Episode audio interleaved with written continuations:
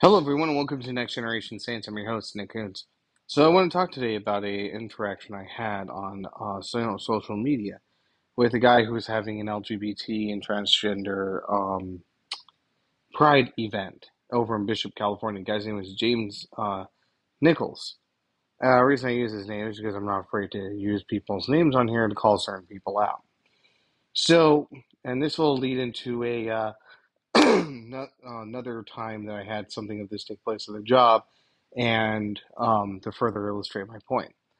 So I was asked. Uh, so James Nichols had posted on about Bishop having a gay and transgender pride event.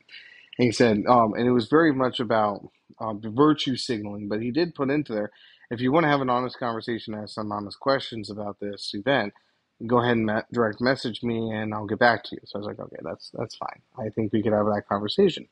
So I reached out to him on April 11th, and I asked, you asked to be contacted directly about a gay and transgender pride event, so I thought I'd reach out. I said, here's my question. I should have said, here's my questions.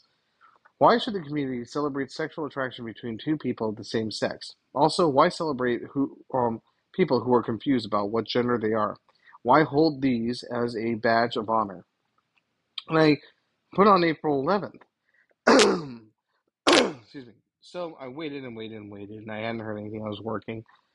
And this last Monday, I reached out again. I said, Look, I'm not trying to be rude, but you did say on Facebook post you wouldn't mind having a conversation about this topic. You brought, do you still want to have this have that, or are you really just making a bold judgment statement with no intention of actual talking to anyone? And his response was, I'm going to have to change a couple words here for la- for sake of this podcast for family friendly. He says, "Oh, shut the bleep up! Not in the mood for this poop right now, you Jesus freak." And he didn't let me respond. He just blocked me immediately on Facebook. He wouldn't engage in any further. He just acted like a child. So here I am. Here's a person who's claiming that they want to have an open and honest conversation about transgenderism and about the LGBT community. And here's another person, me, who's actually asking to have that conversation, opening the door and saying, "Okay, you want to have the, you claim you want to have this conversation, so let's have this conversation."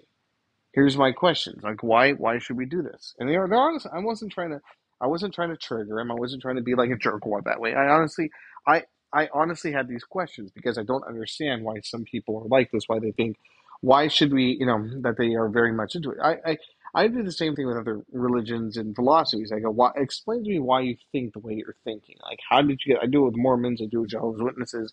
I do it with Muslims. Explain to me your thought process so I can understand it. But then you have people like that who literally, and mind you, notice this on direct message, I never said anything about Jesus. I never said anything about my faith. He attacked me and said straight up, you're a Jesus freak. And by the way, I take that as a compliment. I never take that as an insult. I am a Jesus freak. There's no way around it. I am a Jesus freak through and through. But I wanted to show that the people on the political left and even leftist Christians shut pretend that they want to have an honest conversation about LGBT and transgender communities that are here in America. They are pretending they want to have this conversation because someone like me wants to talk. We get shut down. I remember, excuse me, I remember back when I worked at PSAV in Scottsdale. And I remember working over at Carolyn and asking, and one of the leads over there were talking about it. And I, I mean, I, I'm supportive of Donald Trump. I am. But I decided one night because we were talking about politics, he was brought up into the conversation along with Bernie Sanders because it was a running race or whatnot. And I could tell this lead was a very strong believer in Bernie Sanders. And when you work in the areas of entertainment tech, tech um, you run into where people are very pro Democrat. They're all like Democrats, liberals. It's very much that industry. From Disney Entertainment to PSAV, they may not take a formal stance on anything, but the employees by far are liberals. It's very much dominated by a liberal mindset. So you don't can't really engage in a conversation. I remember we were talking about Donald Trump being a total racist. And so I challenged my lead at the time where Donald Trump had been a racist prick. Because that's what he called him. He's a racist prick. I hate this man, blah, blah, blah, blah, blah. And I said, okay, fair enough. Where did Donald Trump say, because he said, he said, Well, Donald Trump hates Mexicans. He hates um, blacks. He hates all these different people. I'm pretty sure all of them you've heard this before. So I asked him. I said, "Okay, can you please defend this? Like, where did Donald Trump say, I hate insert whatever in your mind needs to be inserted?" This guy got in such a frenzy. Now, I didn't say I supported Donald Trump, but I had said, "Hey, look, here's what really happened." This is what he said. Since I was not criticizing the president of the United States at the time, he calls out and says, "You are an effing Trump supporter, a bleeping Trump supporter. You, you bleeping bleep." And he started insulting and attacking. And I said, "Look, I'm just asking you to defend the antithesis of what you're saying." And he says, "No, f you. That's what you're doing. You're an effing Trump supporter. I'm going to ensure." And he threatens my job because I'm going to ensure you're fired tomorrow because you support a man I hate. Right then and there. This political left, these leftist Christians who claim to be tolerant, open minded, understanding, and blame the right, the political right, and conservatives and Bible thumpers and Jesus freaks like myself of being closed minded. What reminds me of Elon Musk is when um, he was on Twitter and he and Elizabeth Warren was attacking him for being rich, as she's a Marxist. Of course she would. And Elon says you need to stop projecting, um, you know, Senator Warren. You need to stop projecting on me. And I realized much of these political left people, the people who I want to reach out to, who claim they want to have an honest and open conversation about transgenderism, LGBT community stuff, realistically, they don't want to hear any of it. They don't hear anything against this movement. They don't. They want to hear that you agree with them or they shut you down or they'll fire you or threaten to terminate you. They're in fact projecting. They're calling you all these horrible things. They called me, like this guy, James Nichols, he calls me all these things. He attacks. Realistically, that's you, buddy. You are the closed minded, arrogant, bigoted jerkwad. That's what you are. You don't like to see it. You're probably going to slander and attack some more. But the realization is an epiphany must occur. Realizing you are the thing that you claim to hate. You guys are the things that you guys claim to hate the most. Now, I'm not saying this because I'm saying you're a horrible person and you need to burn in hell. That's not my call. What I'm saying is, is yes, you are these bad people, but if you can recognize what you're doing, you can turn away from it. In fact, it's what the Bible teaches us to do. Jesus and, and uh, Yahweh, who is God, teaches us that we are all dirty, rotten, horrible sinners. We're all sinners. All fall short of the glory of God. No one sends righteous, no, not one, the book of Romans. We are called to recognize how bad we are as sinners. We're told to have that epiphany or have an introspection or realize this. To turn away from our wicked ways and put our faith and trust in Jesus. Jesus teaches us how to be tolerant, loving, kind, and to be truthful. Do we all succeed? Not at all. I know that you guys don't think I'm any of these things immediately. I hope you don't think so. My wife can tell you loads of stories. She has a laundry list of things. But what I'm pointing out ultimately is if we are going to discuss things such as political issues, theological issues, social issues, don't take one particular side and say, I, and then, and hold to that pers- perspective and then say, uh, with one, with one voice, say, you're willing to, you know, I should say with one hand, say, I'm willing to have an, why doesn't anyone want to have an open conversation?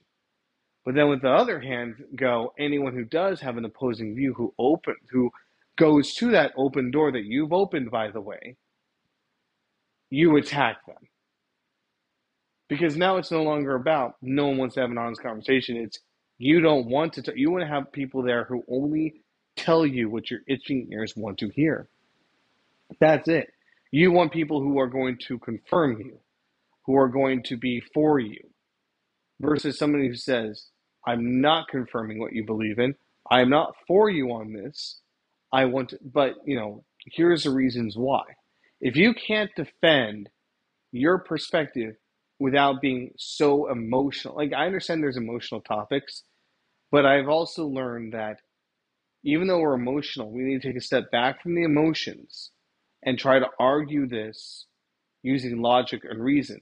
Now, use your logic and reason on an emotional scale. Like if I were to argue against abortion, I can even argue the moral implications of it and be very upset about it. And say, I'm very upset about it. Here's the reasons why. And let me list out and let me put into words why I feel the way I'm feeling. And then try to understand your position as well, or try to defeat your position using reason. But listen. So, what I'm pointing out here is if you want to preach tolerance, inclusivity, love, and acceptance, you have to practice it. And shutting someone down and saying, shut the F up, and you're just a Jesus freak, and then blocking them has only shown one thing. You are the arrogant, bigoted prick that you claim the other side is.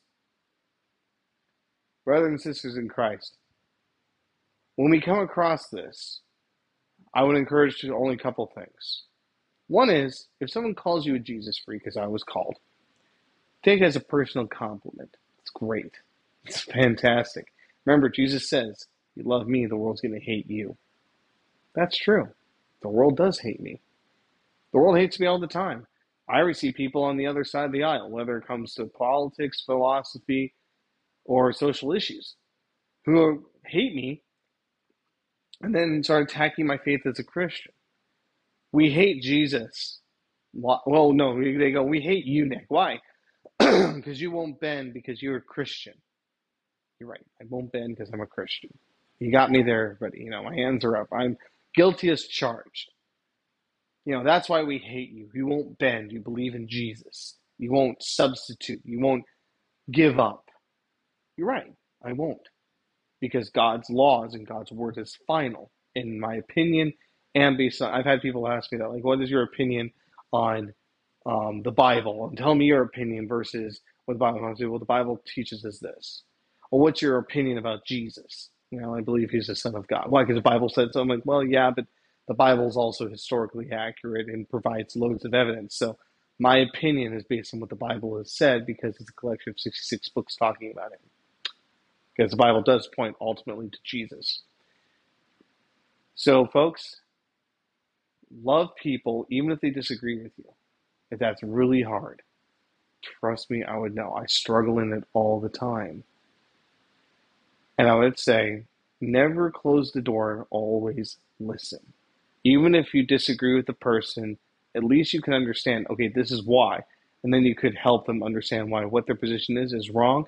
And maybe you can clarify your position. It turns out you were a little bit wrong and they were right. Maybe it turns out they were fully wrong and you were right, but at least you know what they're talking about. Because then if you listen and you can address them directly on what their problems, at least they know you listened. It's a compliment. So, until next time, we meet again. May God richly bless you all, my dearly beloved.